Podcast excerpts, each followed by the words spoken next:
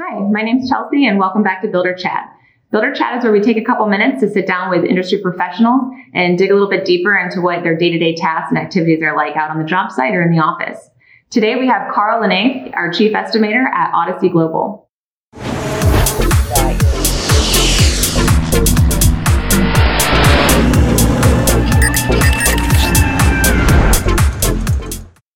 Hi, Chelsea. Uh, my name is Carl Lenois. I'm the regional manager and chief estimator for Odyssey Global uh, here in Orlando. Odyssey Global is what I would call a small general contractor. Uh, we specialize more on the federal government and military uh, construction aspects. Uh, we also work uh, for NASA and locally for the Orlando airport and also in Tampa at the airport. I've been in construction probably 20 years.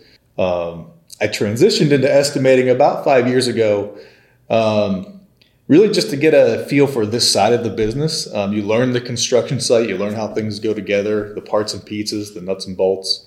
Okay. Um, so, since you guys are doing more government and federal based work now, did you used to do commercial? Uh, so, we have been in and out of commercial um, over the last 10 years. Um, but really primarily have grown out of the federal small business uh, programs. Yep. Okay. Is that is there a difference there for you when you're doing estimating? Is it a little bit more difficult to hit the guidelines when you're doing federal work? Uh, I think by and large, federal and military construction is has more rules uh, that you have to learn.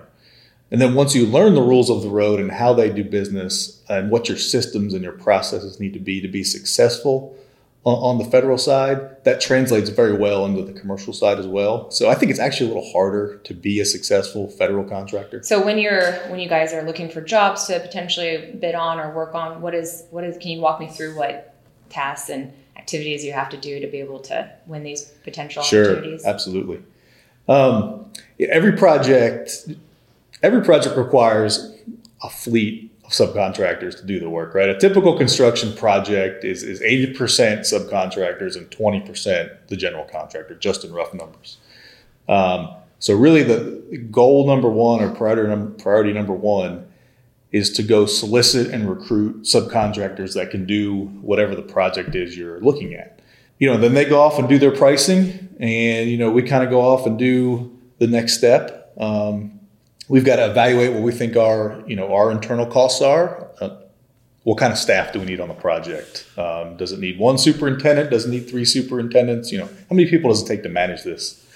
I spend a lot of time during the bidding process on the quantification of the project, uh, the takeoff, if you will. How many cubic yards of concrete do we need? You know, how many square feet of flooring? How many linear feet of drywall? How much block? Uh, I, I, don't think every contractor bids work the same way. Uh, my experience has always been that as an estimator, I won't really understand the project. I won't know what it's what it's about, what it includes until I've sat down and quantified as much as I can. And I was just working on quantification this morning before we started.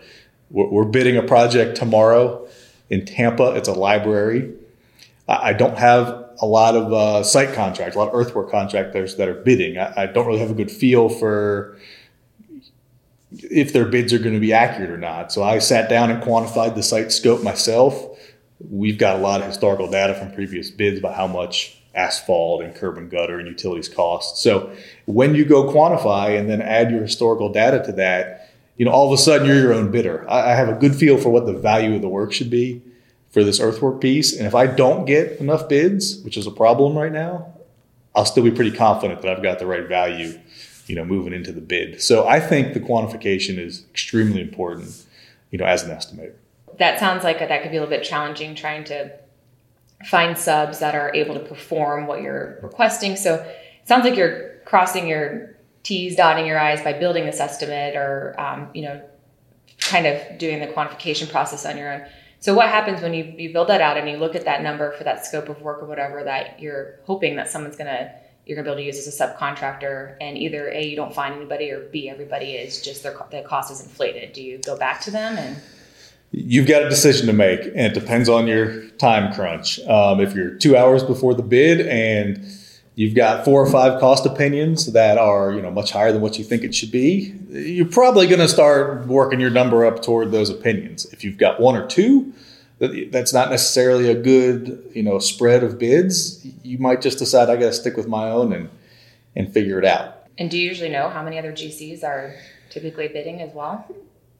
The best way to find out is to ask the subcontractors. They usually know the, the field. Um, they've been out and talked to their vendors and I'll get using the example tomorrow, library in Tampa, there could be over 10 bidders. And I've collected all that information from the subs and from the various bidders. So yeah, we think we got a good feel for who's out there. Okay. And I assume that that information helps you with making sure that you have a very fair proposal to yes. submit. Okay. Wow. Well, that sounds exciting. Um, what after after that happens? Let's say we go ahead and we submit, and this library, for example, you guys are now given an award of the project and the opportunity. Are you at that point are you making sure that you found a sub for site work before you even submit or? So yeah that that's the that's the trick. If, if i've used my own estimate in a bid and we get awarded the project how are we going to go do it right? right. I then have to turn around and try to negotiate with the bidders i had originally that I, that i wasn't that i didn't really like the numbers or i have to go find some other ones and, and get some additional pricing. There's a couple different ways to try to skin the cat the the best solution is to be able to do it internally. Um, Odyssey Global self performs concrete, small concrete, and masonry projects. Um, that that gives you a strength. That gives you an advantage to take a risk on bid day. If you if you think you know that your guys, your crews can do it, uh, you know for the for the value you think it's worth, you know that really gives you a little bit of a little bit of leverage to stick with your number. Um, if it's a scope that you're not familiar with or can't do, from a uh, from a contractor standpoint, for example, mechanical or electrical things you need a different license to go do, then you're probably better off using your bid day numbers to be safe. Okay. All right. So after you're awarded these projects, hopefully, right? Um, what happens next? What do you start doing there? Uh, getting awarded a project is a double-edged sword, and you got to understand that as in construction, our our success rate is really very, very low. Industry average success rate, I would say, is 10%, maybe even lower. So for every 10 jobs we bid, we're only getting one. Um, so you get used to the disappointment, you get used to not being successful. And then when you get one, it's amazing. It's like, yes, everything came together. We had the right subcontractors, they gave us the right numbers, we got the job. Or you're sitting there like, wow, I used a lot of my own internal estimates, my own internal budgets here. Um, I've got to go find contractors to get the work, you know, get the work done for my budgets, right? So sometimes it's a little bit of both. So that's the biggest challenge is. I would say that's that's one of the biggest challenges is actually going out there to do the work. And a subcontractor isn't necessarily going to say no. I don't want to bid your job just because they can't do the work. They're still going to give you a number.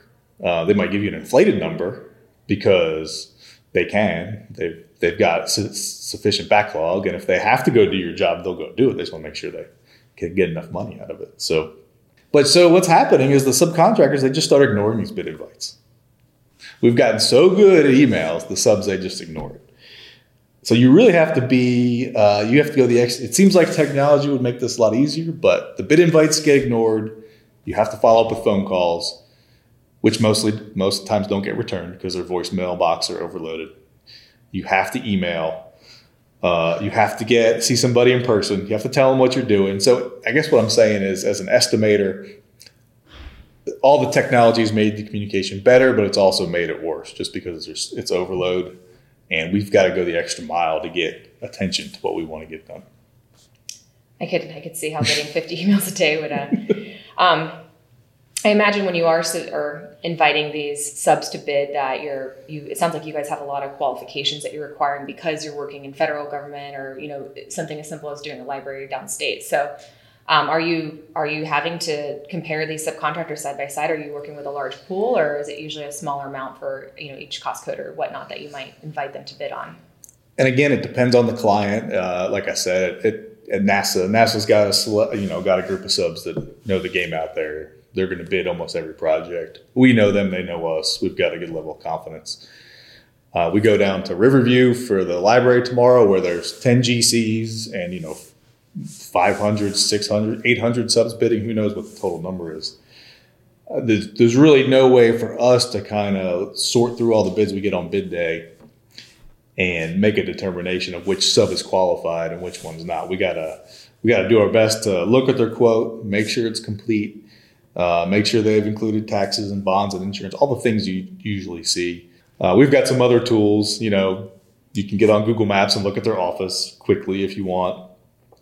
You can research their credit history on on, D, on Dun and Bradstreet. There's some other things we can do if we're really not sure. We've never heard of somebody before to, you know, just kind of validate that it's a solid business and they could do they could do the work.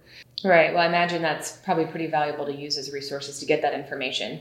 Um, I know that some GCs work in a small area and they're using the same subs on every single project, yeah. and I'm sure that's really a lot easier than you know driving four hours to go work somewhere when you don't know a subcontractor in the area. Yep.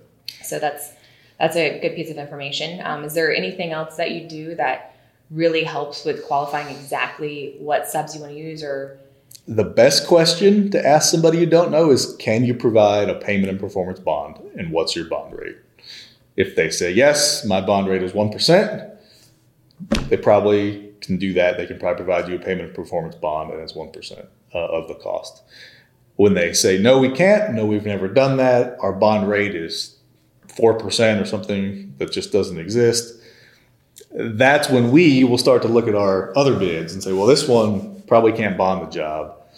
So therefore, they're probably a little shakier financially. Is that a risk we want to take? Right. Right. Okay. Make a business decision at that point. Um, are you using anything to collect like a, I guess a score, if you will, on these subs, or are you guys recognizing them in any way to know that I do not want to use this, this sub again, or I do? Uh, not formally. Okay. We we have our own kind of internal history of subcontractors that have been successful or have not been successful. Um, the, the ones that we've struggled with before, it does not mean we're not going to go solicit pricing from them. Uh, we might think twice about signing them up again. We'll probably still go solicit pricing. Right. um, well, what else can you can you tell me that would be something that's helped you become successful and you know only estimating for the last five years something that you've learned challenges and whatnot what helped you really just keep pushing forward yeah um, i think what's helped me and i would suggest this to any anybody in the industry is is to make sure you get some field experience as a superintendent uh, or as a field engineer you know whatever you want to call the position your boots need to be dirty day in and day out for several years, figuring out how this all works together. Okay. Well, I think that's really respectable, actually, getting your boots dirty. And now somebody can respect what you're saying a little mm-hmm. bit more. You've actually experienced it. So, all right. Well, thank you so much, Carl from Odyssey Global, for coming here today. And um, please tune in to our next podcast.